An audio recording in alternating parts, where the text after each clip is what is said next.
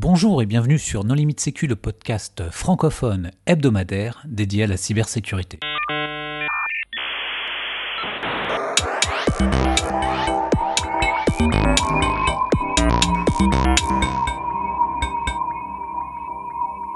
Alors quand on parle de souveraineté numérique, on pense euh, immédiatement aux données et où elles sont stockées. Mais est-ce qu'il n'y a pas des choses qui sont au moins aussi importantes et dont on parle euh, beaucoup moins? C'est ce que nous allons évoquer aujourd'hui avec euh, Stéphane Bortsmeyer. Bonjour Stéphane. Bonjour. Pour discuter avec lui, les contributrices et les contributeurs No Limit Sécu sont Jamila Boutmer. Bonjour. Hervé Schauer. Bonjour. Nicolas Ruff. Bonjour. Marc-Frédéric Gomez. Bonjour. Et Marc-Antoine Ledieu. Bonjour. Alors Stéphane, en préambule, est-ce que tu voudrais bien te présenter? Je m'appelle Stéphane Bortsmeyer, je travaille à l'AFNIC, qui est le registre des noms de domaine en .fr, où je m'occupe de formation, de veille technologique, de normalisation technique et quelques autres euh, sujets. Et j'écoute nos limites sécu. Merci Stéphane. Euh, Marc-Antoine, quand on parle de souveraineté numérique, en général, on fait référence à quoi? Alors, euh, en ma qualité de juriste, je vais chercher dans les textes légaux, les directives européennes, il y a juste zéro. OK? Donc, quand je trouve rien euh, dans la loi française, il y a zéro. OK?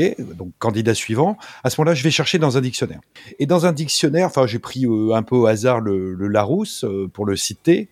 Et quand on cherche souveraineté, on trouve des définitions qui veulent rien dire. Par contre, on trouve des synonymes qui sont intéressants. Ce sont autonomie et indépendance. Et entre les deux, moi, juridiquement, bah, je ne sais pas quoi en faire. Oui, non, mais pour, pour, euh, pour détailler ce que dit Marc-Antoine, c'est simplement la capacité à ne pas se voir imposer la volonté des autres. La souveraineté, c'est euh, le fait d'être souverain chez soi. Donc, euh, oui, indépendance et, et, et, Autonomie. et autonomie sont des, des synonymes intéressants. Mais souveraineté, c'est, enfin, ça n'a pas de, ça n'a pas d'autre équivalent. Voilà, c'est la souveraineté. Je décide euh, chez moi et personne ne peut me faire euh, décider autrement. Jamila, tu voulais réagir? Après, ce serait peut-être bien de qualifier euh, la souveraineté. Est-ce qu'on parle de souveraineté nationale? Est-ce qu'on parle de souveraineté territoriale? Euh, Voilà, faut voir aussi le champ d'application. Ah oui, c'est une très bonne question. De quoi parle-t-on? Oui, quand Hervé disait euh, souveraineté chez soi, c'est ça justement le problème, c'est comment on définit chez soi. C'est sûr Ah bah, que dans le... c'est le pays. Ah, bah, alors justement, ça ne va pas de soi. Ça ne va pas de soi parce que ça suppose que tous les habitants du pays ont les mêmes intérêts, les mêmes opinions, sont d'accord entre eux et d'accord avec leur gouvernement. Ce qui met la barre assez haut. Euh, Oui. Souvent les, Oui, non, non. souvent les hommes politiques, quand ils parlent de souveraineté, ils parlent de leur euh, souveraineté, enfin de leur pouvoir de décision à eux, pas de celui du citoyen de base. Et donc, euh, c'est un, un gros problème déjà que j'ai avec tous les discours. On répète le mot souveraineté en boucle. C'est est-ce qu'il s'agit de la souveraineté du gouvernement sur le pays dont il est le gouvernement ou de la souveraineté des citoyens de ce pays? Et puis, il faut pas quand même oublier qu'on est en Europe. Aujourd'hui, parler de souveraineté nationale, c'est quand même un petit peu has-been. Oui, oui, non, mais on est tous d'accord, ça peut être la souveraineté à l'échelle européenne. Ah, je vois une réaction. euh, Bah, dès qu'on va être en défense nationale, en sécurité nationale, en sécurité intérieure, euh, et Dieu sait que ça touche le numérique, euh, là, on est vraiment sur la notion d'État, d'État souverain au sens euh, 19e siècle. C'est une exception comme une autre, mais ça dépend de quoi on parle. Alors, au 19e siècle, il n'y avait pas encore d'informatique, et là, on va faire un, un focus sur les aspects euh, numériques. Alors, Stéphane, quelle relation entre souveraineté et infrastructure? Ben, moi, quand on parle de souveraineté euh, dans le domaine du numérique, je cite toujours euh, l'exemple de on peut demander aux gens pourquoi ils ne font pas, pourquoi ils font telle ou telle chose ou pourquoi ils ne font pas telle ou telle chose. Par exemple, quand vous dites aux gens, euh, mais euh, tel réseau social, il est pas bien, il est néfaste et horrible, euh, pourquoi tu t'en vas pas? Et il y a souvent des réponses du genre, mais il n'y a pas le choix, il y en a pas d'autres, ou tous mes copains y sont.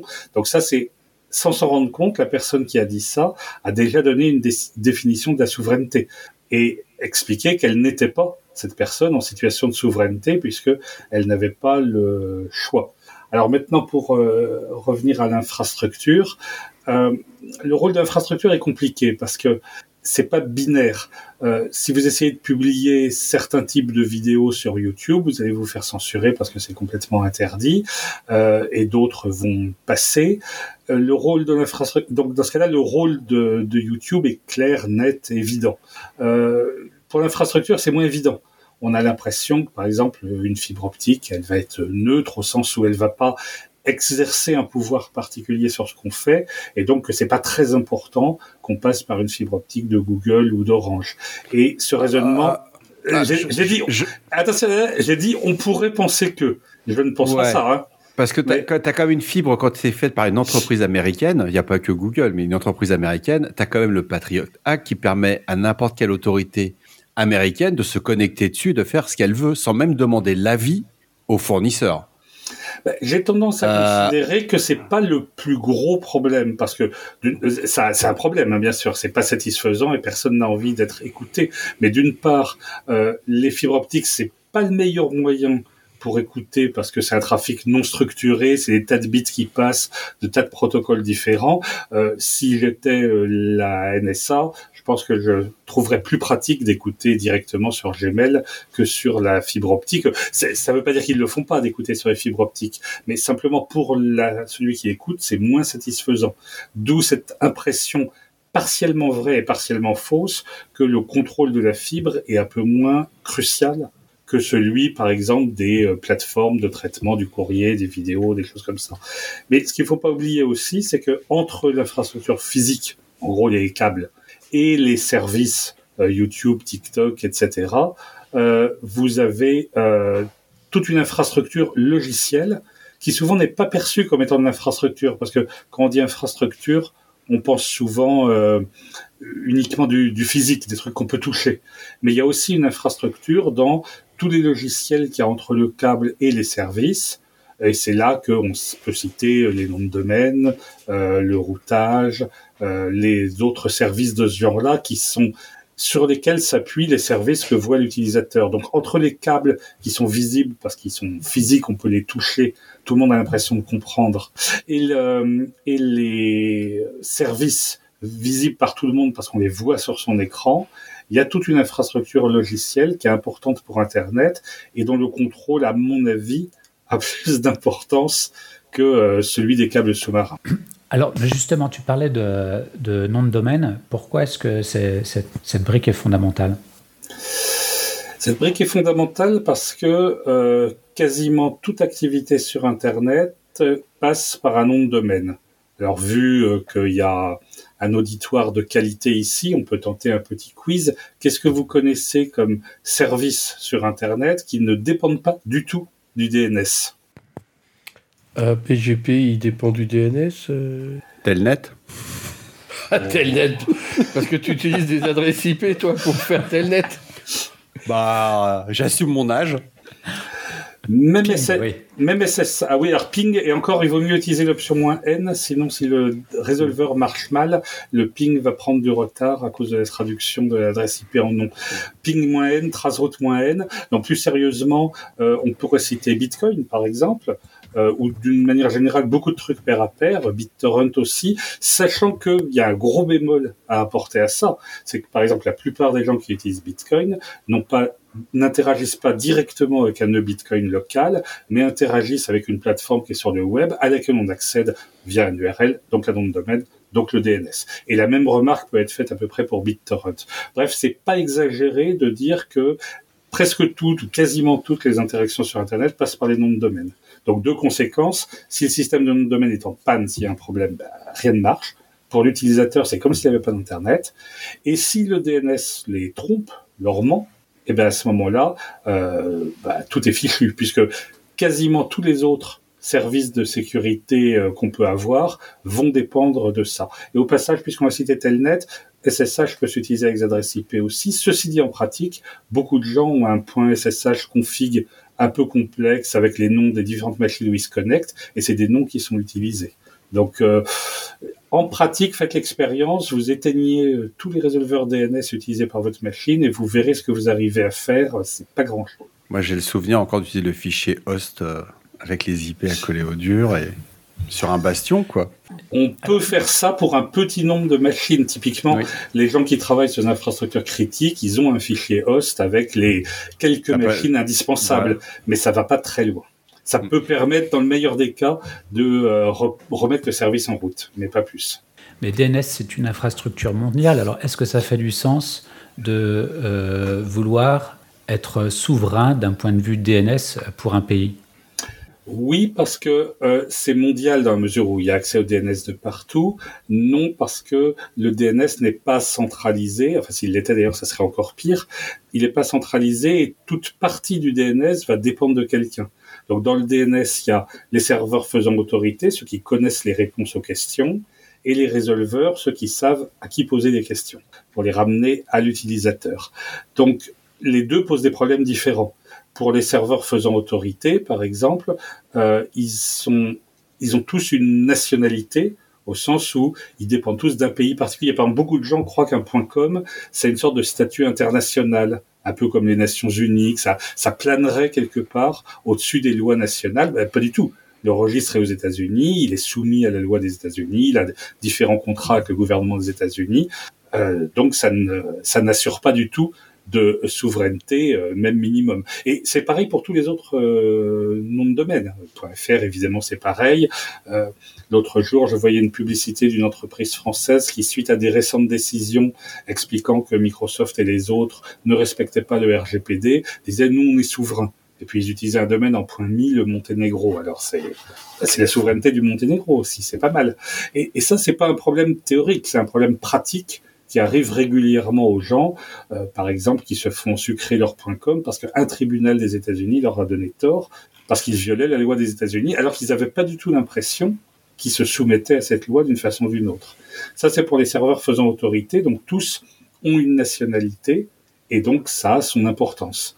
Du côté des résolveurs, des machines que votre euh, que la machine de Monsieur Michu, que votre smartphone va interroger, euh, eux aussi ont une nationalité. Euh, Google Public DNS, qui est le plus connu des résolveurs DNS publics. Il est géré par Google, c'est les États-Unis. Euh, d'autres, le futur euh, DNS for EU qui a été annoncé fin décembre, bah, il est géré en Europe sur les lois européennes avec la censure de chaque pays qui s'applique. c'est aussi une nationalité. Il y a, y a, rien de plus faux dans l'Internet de faire des discours sur un cloud mythique qui serait déconnecté des, réalités géopolitiques ou qui échapperait aux lois nationales. Non, ça c'est peut-être c'est joli, c'est peut-être souhaitable, j'en suis pas sûr, mais en tout cas, ça ne représente pas la réalité d'aujourd'hui. Donc oui, le, DNS n'est pas du tout une infrastructure euh, mondiale. Peut-être qu'on pourrait, si on faisait un gros effort, mettre au point un système réellement mondial. Euh, on, on en est très loin. Hein. Aujourd'hui, il n'y a rien qui de près ou de loin soit une gestion mondiale du DNS. Alors, je me permets de faire un aparté parce que je suis en train de lire en ce moment la directive Nice dite V2. Euh, j'ai vraiment attaqué ça il y a 2-3 jours, c'est cette technique. Et dedans, il y a une série de dispositions tout à fait particulières sur le DNS, mais envisagées au niveau de l'Europe. Et globalement, la manière dont ça marche dans Nice 2, pour autant que je suis à peu près à jour de ma lecture, c'est moi, Union Européenne, je vous délègue par pays membre de l'UE la capacité à réglementer pour imposer des règles de sécurité les opérateurs autour du DNS. Donc tel que c'est envisagé par l'UE, et ça n'est pas ni, un, enfin c'est juste un constat de ma part, hein, j'ai pas encore tout, tout digéré, c'est globalement attention, c'est une infrastructure. Alors, il peut y avoir des infrastructures critiques, mais c'est une autre directive. Là, on va parler vraiment de sécurité des réseaux et des systèmes d'information envisagés sur les entités dites essentielles et les entités importantes. Et entre les deux, ils ont créé une catégorie tout à fait particulière pour spécialement le DNS. Oui, bon, alors c'était déjà largement dans Nice 1, hein. donc euh, il y, a, y, a, un durcissement, il y a une tendance au durcissement et à, comme souvent avec les trucs européens, à rajouter des règles, des process, des procédures, euh, à, tout bureaucratiser. Mais, le, mais de toute façon, le, les concepts de base étaient déjà dans Nice 1. Alors il y en a une partie qui est évidente, euh, à savoir que le DNS est une infrastructure critique. Oui, ça me semble évident pour les raisons que j'ai dit. sans DNS, plus d'Internet. Sans Internet, vous imaginez le nombre de choses qui ne marchent plus. Donc constater que c'est une infrastructure critique pour l'Europe ou pour n'importe quel pays, ça me paraît aller du bon sens. Après, on peut discuter de savoir sur l'approche qui est prise pour le pour le sécuriser. Et là, bon, comme vous le savez, la sécurité est une chose compliquée, donc on va pas couvrir tous les aspects, mais l'aspect euh, critique et donc la nécessité de prendre des mesures pour que cette infrastructure critique fonctionne, celle-là, je crois qu'elle est consensuelle. Alors, j'ai fait mon telnet euh, sur une machine. J'ai obtenu euh, l'adresse IP correspondante euh, grâce à l'infrastructure DNS. Maintenant, il faut accéder à cette machine. Alors, quid du routage? C'est un peu le même problème en moins visible, parce que le côté critique du DNS aussi pour la souveraineté est connue et il y a eu d'innombrables colloques, rencontres, rencontres diplomatiques autour de la gestion du DNS. Beaucoup de réunions, beaucoup de petits fours consommés, euh, beaucoup d'articles dans les médias. Donc le, le côté politique du DNS, enfin, géopolitique du DNS, euh, c'est bien connu, c'est même à la limite un, un cliché maintenant. C'est moins le cas pour le routage ce qui est un petit peu dommage effectivement. Euh, les gens du routage sont jaloux, ils ne pensent pas à nous. Alors au contraire, ils sont très contents, en disant on nous regarde pas trop, donc c'est important. Bon ben là aussi, les, les paquets IP ne se déplacent pas dans un cloud immatériel. Euh, ils passent effectivement par des câbles euh, physiques, des routeurs qui sont tous gérés par une entreprise d'un pays donné. Les, les, routeurs ne sont pas euh, neutres, ils assurent pas un service. Il n'y a pas de service public mondial un routeur de Orange, il travaille pour Orange. Un routeur de Google, il travaille pour Google. Et toutes ces entreprises ont un pays d'attache ou des lois auxquelles elles sont soumises et donc les suivent. Donc ça entraîne effectivement tout un tas de problèmes, euh, d'autant plus que le routage est très inégalement réparti. Euh, il y a des pays où, qui ont à peu près l'intégralité de leur trafic interne qui reste interne. C'est le cas des États-Unis, bien sûr, mais c'est aussi le cas de la plupart des pays européens. Enfin, du moins, si on envisage l'Europe euh, au niveau de toute l'Union européenne, ça colle à peu près. Euh, et il y a d'autres pays où c'est pas le cas du tout, notamment en Afrique ou en Amérique latine. La règle n'est pas que le trafic local reste local. La règle est au contraire que le trafic entre fournisseurs, entre opérateurs sorte du pays et que l'interconnexion se fasse par Paris, par Londres, par Miami, euh, par Los Angeles. Donc là, on voit tout de suite les conséquences que ça a pour la souveraineté. C'est pas vraiment la faute de BGP, c'est la faute euh, du fait que il n'y a pas de connexion physique déjà directe, et quand il y en a, elles ne sont pas toujours connectées. BGP n'est pas automatique. BGP, c'est du routage politique, au sens où euh, ce qu'on demande à BGP, c'est d'appliquer les décisions qu'ont prises les opérateurs. Donc, y compris si on a une liaison physique, on peut décider de ne pas faire du BGP avec le type qui est en face, ou on peut décider de ne le faire que pour une partie des adresses IP utilisées. Euh, les décisions sont prises sur une base bah, déjà commerciale. Par exemple, les gros n'aiment pas échanger du trafic gratuitement avec les petits. Ils voudraient les faire payer. Euh, des, bêtes décisions business comme ça. Ça peut être aussi un peu plus euh, géopolitique. par exemple, des pays voisins souvent n'échangent pas de trafic euh, parce que les relations politiques sont trop mauvaises et ils préfèrent, euh, c'est le cas en Afrique du Nord par exemple, où le trafic entre les pays du Maghreb passe quasiment toujours par des pays étrangers parce que politiquement il y a trop de difficultés à faire des connexions euh, directes entre ces pays. Euh, et c'est toutes ces raisons-là qui font que le trafic fait ce qu'on appelle du tromboning, du nom des attaches trombones, c'est-à-dire qu'il fait un gros ou des, des instruments de musique et qui fait un gros détour de trafic.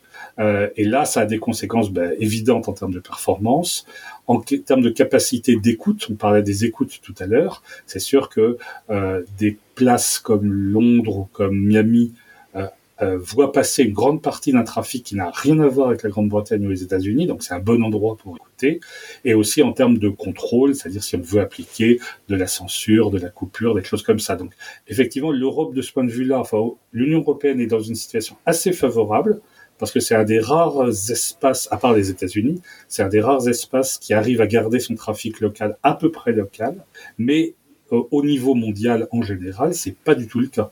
Et la plupart des pays ont un problème de ce point de vue-là, qui, a, des tas de conséquences après euh, encore plus gênantes. Euh, par exemple, quand vous avez pas de trafic, d'échange local du trafic, quand vous êtes obligé de passer par Los Angeles, quand vous êtes par exemple le gouvernement et que vous voulez faire un serveur web public pour tous les citoyens du pays, où est-ce que vous le mettez? Si vous le mettez sur un des opérateurs locaux, vous allez favoriser extrêmement cet opérateur local particulier. Donc vous le mettez où? Bah, Vous le mettez à l'étranger. Et la plupart des pays du monde hébergent tous les serveurs gouvernementaux à l'étranger parce que c'est ce qui donne la meilleure, le meilleur euh, latence moyenne pour tous les habitants du pays. Donc là, on voit bien les conséquences euh, géopolitiques que ça peut avoir. Oui, sans compter qu'il y a pas mal aussi de CDN. Enfin, je ne sais plus quelle est la proportion du trafic mondial qui passe par euh, Cloudflare, mais c'est délirant en fait. Donc même si ton site est hébergé chez toi, il y a quand même tous les, services frontaux qui, eux, vont collecter le trafic dans un autre pays. Oui, et puis aussi les services auxquels on fait l'appel derrière, ce qu'on appelle les microservices. C'est vrai que pas mal de sites web aujourd'hui sont faits en assemblant pas mal de réponses venues de pas mal d'endroits, et donc le, euh, on, se retrouve dépendant de pas mal d'autres choses. Les dépendances existent à tous les niveaux et elles sont souvent mal maîtrisées. Euh, par exemple, pour reprendre l'exemple du DNS, quand vous avez un domaine, si vous avez un domaine en .fr et que les serveurs de nom du domaine sont tous dans .com, bah, indirectement, .com peut contrôler votre domaine et par exemple le terminer. Euh, ça arrive régulièrement, pas, par volonté de, de comment pas par volonté guerrière, hein, les pannes, les problèmes, les cafouillages, les décisions de justice, qui font que tout à coup des gens se rendent compte qu'ils dépendaient au premier niveau, au deuxième, au troisième, au quatrième, qui dépendaient d'autres acteurs, ce qui va clairement pas dans le sens de la souveraineté. Moi j'ai une question, euh, parce que j'entends euh, d'un côté indépendance, ils vont, vont, bien retenir ce terme pour, euh, pour souveraineté, mais euh, si je comprends bien, et Dieu sait que techniquement je suis mauvais, hein, je n'ai pas besoin d'insister sur ce point-là, si en fait, euh, on, va, parler du monde libre, hein, on va mettre de côté les pays qui ont un, Internet plus ou moins autonome, mais là j'insiste pas, mais si on est interdépendant, en fait, où est le problème? Parce que si la menace c'est si tu me tiens, tu me fais tomber, mais si tu me fais tomber, bah, moi je vais te blacklister, auquel cas le système va s'arrêter. Euh, Est-ce que c'est utile dans ces circonstances-là d'être toujours entre guillemets indépendant Le problème, c'est que c'est extrêmement asymétrique. Il y a ah. par exemple quelque chose qu'on appelle le facteur de centralité. C'est en gros le pourcentage de trafic qu'on gère qui n'est pas du trafic du pays.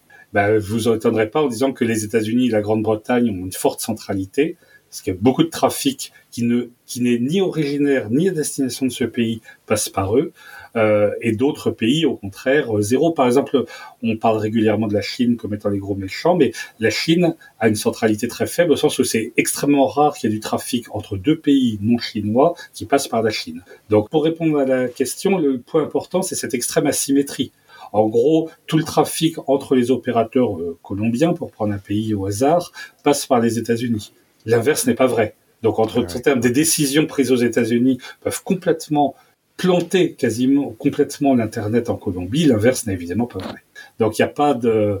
Euh, ça serait très bien si tout le monde était dépendant de tout le monde, une sorte de, de dissuasion mutuelle, mais c'est pas ça la réalité. La réalité, c'est celle d'énormes inégalités. Et pour le cas qui nous intéresse, selon toi, la souveraineté, c'est un vœu pieux ou euh, et où c'est complètement utopique, euh, ou c'est réalisable? Ben, C'est pas binaire. Donc se demander si c'est réalisable, je dirais, c'est comme les droits de l'homme. C'est un objectif qu'on n'atteint jamais, mais dont on essaye toujours de se rapprocher le plus possible. Euh, personne ne critique les principes des droits de l'homme en disant que c'est actuellement c'est, ils, sont pas réalisés ces principes, même dans les pays les, les plus démocratiques du monde. Donc, mais on, on, ne se décourage pas et on essaye de les atteindre. Donc, la souveraineté, si on pense à la souveraineté euh, au sens du survivaliste états-unien là, qui est tout seul dans les bois avec sa bite et son couteau et qui fait absolument tout tout seul, euh, ça, effectivement, euh, Stéphane, Stéphane oui. Euh, avec une partie de son corps. Une partie Nous avons des auditeurs mineurs. Pardon. Et un, et, un, objet, et un objet coupant. Attention, pas de problème. Donc, le... ne pas utiliser seul. Si, si l'idéal de souveraineté, c'est cet idéal-là, donc Robinson Crusoe, pour prendre un exemple plus acceptable pour les enfants, euh, ben, effectivement, c'est irréaliste. Enfin, de nos jours, ça n'a pas de sens. Aucun pays ne peut euh, le dire. Par contre, on peut aller plus loin. On peut euh, améliorer les choses et limiter les dégâts. Euh, Là-dessus, c'est faisable avec des efforts raisonnables que font d'ailleurs les pays en question, y compris ceux qui tenaient les discours euh, sur le fait qu'il n'y avait qu'un seul monde, il n'y avait pas besoin de souveraineté. L'exemple que je cite toujours, qui m'a toujours fait rire, c'est TikTok. Les États-Unis, avant, quand il était question de réguler leur service à eux, Google, Facebook et compagnie, disaient toujours non, non, faut pas réguler, la régulation c'est le communisme, ça se termine en mangeant les petits enfants, c'est pas bien, faut pas de régulation, faut la liberté totale, chacun fait ce qu'il veut. Et puis quand TikTok est apparu et a pris une grosse part de, de l'attention des gens, euh, là à Washington, on parle plus que de réguler, limiter, contrôler, on fait, on fait des scandales. Donc c'est c'est comme les, Chinois. Oui, mais c'est comme les Chinois qui ont interdit Google euh, il y a déjà plus de 15 ans. Eh ben, les, États-Unis veulent interdire un truc chinois. Euh, voilà, c'est la même chose. Ben, C'était un peu mon point, c'est que justement, euh, la lutte pour la souveraineté n'est pas inutile ou n'est pas idiote, parce que tous les pays le font, plus ou moins, avec plus ou moins de compétences, avec plus ou moins d'efficacité. Puis le rapport de force n'est pas toujours le même, mais tous les pays essayent. Ce qui est important, c'est d'essayer de manière raisonnable. Euh, il y a quelques années, vous vous souvenez peut-être, il y avait eu un, une commission qui avait été créée à l'Assemblée pour étudier la possibilité de réaliser un OS souverain en France. Alors, c'était pas aller très loin, et il n'y avait pas de définition précise sur qu'est-ce que c'était qu'un OS. Est-ce que c'était juste prendre un Red Hat et changer le logo, ou est-ce que c'était autre chose de différent? Bon, si c'était développé en partant de zéro l'équivalent de Ubuntu ou de Windows, c'était évidemment grotesque. Par contre, euh, essayer d'améliorer un petit peu les choses, ça c'est faisable, ça c'est possible. Pour euh, les processeurs, on va pas faire un concurrent de l'ARM là tout de suite comme ça. Enfin, c'est un énorme boulot. Euh, on peut par contre essayer de reprendre petit à petit le contrôle. Euh, et un projet comme RISC-V, par exemple, est très important là-dessus pas parce qu'il est parfaitement souverain ou parfaitement français, mais parce qu'il permet de desserrer l'étreinte. La souveraineté, c'est pas binaire, c'est pas je suis complètement libre ou je suis complètement esclave. C'est j'améliore mes marges de manœuvre, je desserre l'étreinte. Et alors sur les aspects justement DNS et routage, qu'est-ce qu'il faudrait faire pour, euh, pour s'améliorer? Alors pour le DNS, faudrait déjà donc être conscient de ces, cette nationalité dont j'ai parlé. Hein. Je répète, c'est quelque chose que beaucoup de gens ignorent complètement qui n'ont pas d'idée. Ils prennent euh, dans un projet de présence en ligne, quand quelqu'un, une entreprise ou un particulier ou une association se lance dans un projet de présence en ligne, euh, il réfléchit à un certain nombre de choses. Quelle couleur va être le site web euh, Quel CMS je vais utiliser Quel va être le contenu Même des fois, même on réfléchit au contenu. Euh, et par contre, le nom de domaine, typiquement, on y réfléchit quoi? 30 secondes et on prend le premier truc libre euh, et moins cher. Donc il n'y a pas de prise de conscience de conséquences que ça, parce qu'une fois qu'on a choisi, c'est difficile d'en changer. On a bâti une réputation dessus, on l'a, on l'a fait connaître, donc c'est difficile d'en changer. Alors qu'en général, c'est choisi comme ça euh, très vite. Et le nombre de boîtes françaises, par exemple, qui ont un point com, qu'on leur dit, mais vous savez que ça vous rend dépendant d'une décision de justice aux États-Unis, appliquant la loi états-unienne.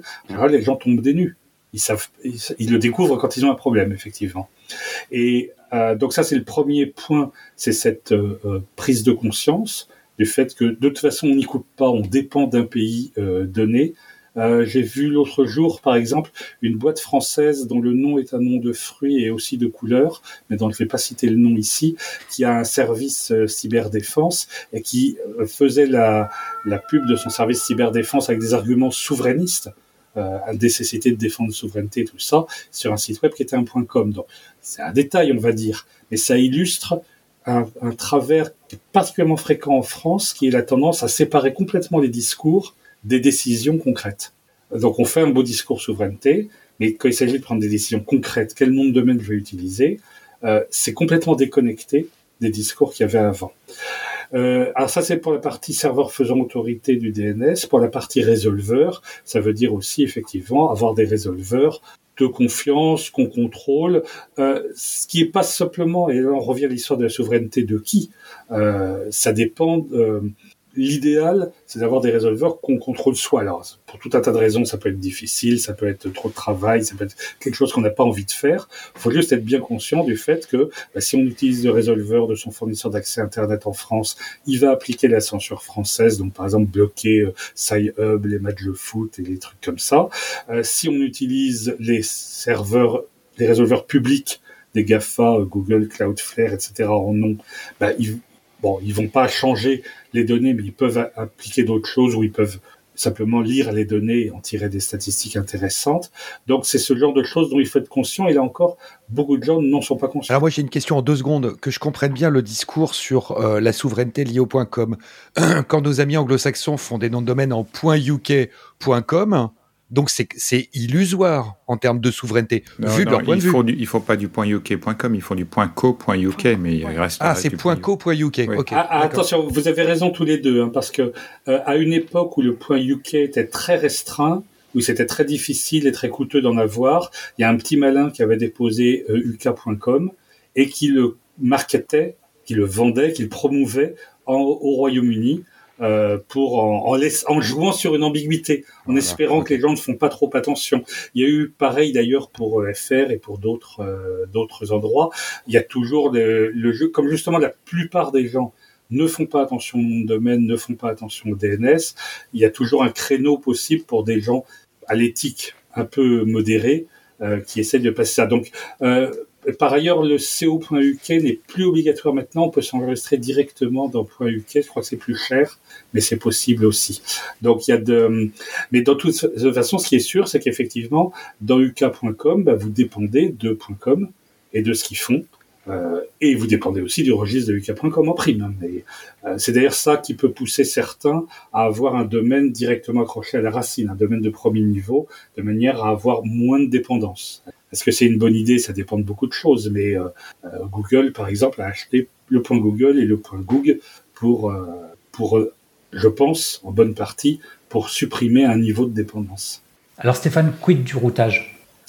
Alors le routage, en Europe, on n'a pas grand-chose à faire parce que l'Europe a un cas un peu particulier qui est que le routage les transmissions internes restent essentiellement internes. Euh, quand je dis interne, c'est si on prend l'Union européenne. Si on prend chaque pays individuellement, ça marche moins bien. Euh, de chez moi, apparemment pour joindre Google, je vais en Belgique, des choses comme ça, mais ça reste dans l'Union européenne, ce qu'on appelle le routage Schengen, c'est-à-dire que les paquets euh, qui viennent de Schengen ou qui sont et qui y sont destinés restent dans Schengen. C'est un petit peu moins vrai depuis le Brexit parce qu'une partie du trafic passe par Londres, mais euh, globalement, ça reste quand même assez local. C'est assez spécifique. Hein. Donc pour l'Europe, ça colle à peu près avec les échanges, les appairages, peering, entre opérateurs européens, soit peering privé euh, entre eux directement, soit via du peering public sur des points d'échange comme le FrancX en France, l'AMSX à Amsterdam, le DKX à Francfort, etc. Donc ça, c'est relativement favorable comme situation. Mais vous quittez maintenant le point de vue européen. Dans beaucoup de pays du monde, le problème est très sérieux. C'est-à-dire qu'il y a beaucoup de pays du monde où les communications internes au pays passent par un pays étranger avec les conséquences en termes de latence, de, de risque de panne augmenté, de perte de souveraineté par les risques d'espionnage, de coupure, de choses comme ça. Euh, donc c'est un cas euh, difficile dans beaucoup de pays. Il y a Parmi les pays qui ont attaqué le problème de manière un peu volontariste, j'aime bien citer l'exemple de la Bolivie, euh, qui a un point d'échange local et une loi qui oblige les opérateurs à être présents au point d'échange et à y envoyer le trafic interne. C'est un trafic externe quand ça sort de la Bolivie, ils font ce qu'ils veulent, mais le trafic interne entre deux opérateurs boliviens doit donc forcément passer par ce point d'échange. Et ça, du point de vue souveraineté, c'est quelque chose d'important parce que ça euh, c'est important du point de vue performance et c'est important du point de vue souveraineté. Ça fournit aussi la certitude que quand on héberge un service DNS, web, IRC, peu importe, quand on héberge un service en Bolivie, tous les Boliviens y auront un accès euh, dans des bonnes conditions. Mais c'est un cas relativement exceptionnel. Hein. La plupart des pays n'ont pas ça. Euh, ou alors quand ils l'ont, c'est pour des mauvaises raisons c'est pour forcer le passage, euh, la communication extérieure par un point de contrôle unique, comme en Iran, par exemple. Et comment on y est arrivé, nous, les Européens, à avoir ce trafic, si je comprends bien, majoritairement intra-UE C'est un coup de baguette magique ou c'est une vraie organisation technique qui a été réfléchie comme ça? C'est pas un truc top-down, c'est sûr, parce que l'Internet n'a pas été conçu comme ça. Mais il y a d'une part le fait que les relations entre les pays sont relativement bonnes, c'est-à-dire que c'est plus facile entre des pays qui sont voisins, en paix, avec des bonnes relations, qu'entre des pays qui ont des relations tendues, voire toujours euh, limite de la guerre. Euh, et donc ça, c'est un premier point. Ensuite, c'est facilité par une relative homogénéité économique c'est plus facile de faire des accords d'échange de trafic ou de réciprocité quand les deux pays ont des PNB par habitant pas trop éloignés. Il n'y en a pas un qui a l'impression de payer pour l'autre. Euh, et puis c'était aussi aussi un effort qui, venait du fait que l'Europe avait un bon réseau d'universités, de, centres de recherche, qui connaissaient l'Internet, qui comprenaient comment ça fonctionnait et qui pouvaient peser pour qu'on ait ça de début. Et effectivement, ça n'a pas toujours été comme ça. Au tout début, en France, euh, le trafic franco-français passait par les États-Unis au début de l'Internet français. Euh, ça a nécessité effectivement un effort volontariste, mais pas un effort piloté d'en haut par l'État ou quoi que ce soit. Plutôt tout un tissu euh, local qui avait les compétences, la sensibilité nécessaires pour, euh, pour faire évoluer les choses et, le, et, et, la, et la compétence aussi de vérifier que ça marche. Euh, je me souviens d'un pays d'Afrique, je ne vais pas le citer, mais euh, où la, le ministre avait annoncé fièrement la création d'un point d'échange euh, dans le pays. Euh, et euh, en fait, en faisant quelques traces routes, je m'étonnais de voir que non, apparemment, on ne voyait pas le point d'échange sur les traces routes. Et puis après, en allant dans les locaux, on trouvait des locaux euh, vides. Enfin non, il n'était pas vide, il y avait un switch qui était là, mais il était éteint. Donc euh, c'est c'est un problème euh, et ça c'est difficile de réparer ce genre de problème. Après dans, dans l'avion de retour, j'étais assis à côté de quelqu'un qui travaillait pour le régulateur de télécom dans ce pays où je lui ai raconté ce problème et il ne me croyait pas. Lui, il pensait que puisque le ministre l'avait annoncé, c'est que c'était vrai. Donc euh, il y a derrière toute une culture et toute une compétence technique et toute une culture de euh, euh, bah, vérifier que ça fonctionne et que ça fonctionne réellement, pas juste au niveau des communiqués de presse. Je vais reposer ma question autrement, pardon d'insister sur ce point-là. Comment se décide en Europe, au sein de l'UE, espace Schengen, tu, tu, tu l'appelles comme tu veux, qui va organiser cette capacité à échanger majoritairement du trafic entre Européens. Je veux dire, j'ai bien entendu que c'était pas une décision venue d'en haut et euh, tout le monde qui est au garde à vous et qui transfère, mais alors qui va promouvoir, à défaut de, de décider, qui va promouvoir ça concrètement? Euh, les, points déjà les opérateurs eux-mêmes qui y trouvent un intérêt, les points d'échange. Bon, par exemple en France, le Francix est géré par ses membres qui sont les opérateurs eux-mêmes. Donc, qui ont intérêt à ce que ce peering local se développe et qui le promeuvent. Des régulateurs comme l'ARCEP le font aussi. Euh, les utilisateurs le font aussi. C'était le point que je citais qui me je trouve très important. C'est important d'avoir une société civile compétente techniquement et informé et qui peut exercer une pression sur les différents acteurs pour que les choses s'améliorent. On constate que dans les pays où il n'y a pas cette pression de la société civile, les opérateurs se permettent des trucs qui ne se permettraient pas euh, dans d'autres euh, conditions. Euh, c'est une vigilance, forme de vigilance démocratique qui suppose bah, qu'il y ait pas, pas mal de gens compétents et puis un système politique où peut se permettre d'intervenir, de, critiquer, de donner des opinions, etc. Merci Stéphane. Est-ce que tu voudrais apporter le mot de la fin? Ben, Le mot de la fin, c'est que l'Internet, euh, c'est important ce qu'on peut faire ou pas avec Internet, parce que toutes nos activités en dépendent.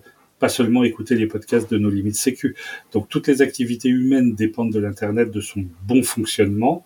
Et donc c'est absolument crucial que on puisse garder une autonomie de décision, une indépendance de choix, une souveraineté, on va l'appeler comme on veut, mais en tout cas le fait que nos décisions ne soient pas dictées par des gens qui contrôlent euh, l'infrastructure et qui font uniquement ce qui est dans leurs intérêts. Bon, eh bien, le message est passé. Stéphane, merci beaucoup d'avoir accepté notre invitation. Merci aux contributrices et aux contributeurs. Chers auditeurs, nous espérons que cet épisode vous aura intéressé et nous vous donnons rendez-vous la semaine prochaine pour un nouveau podcast. Au revoir. Au revoir. Au revoir. Au revoir.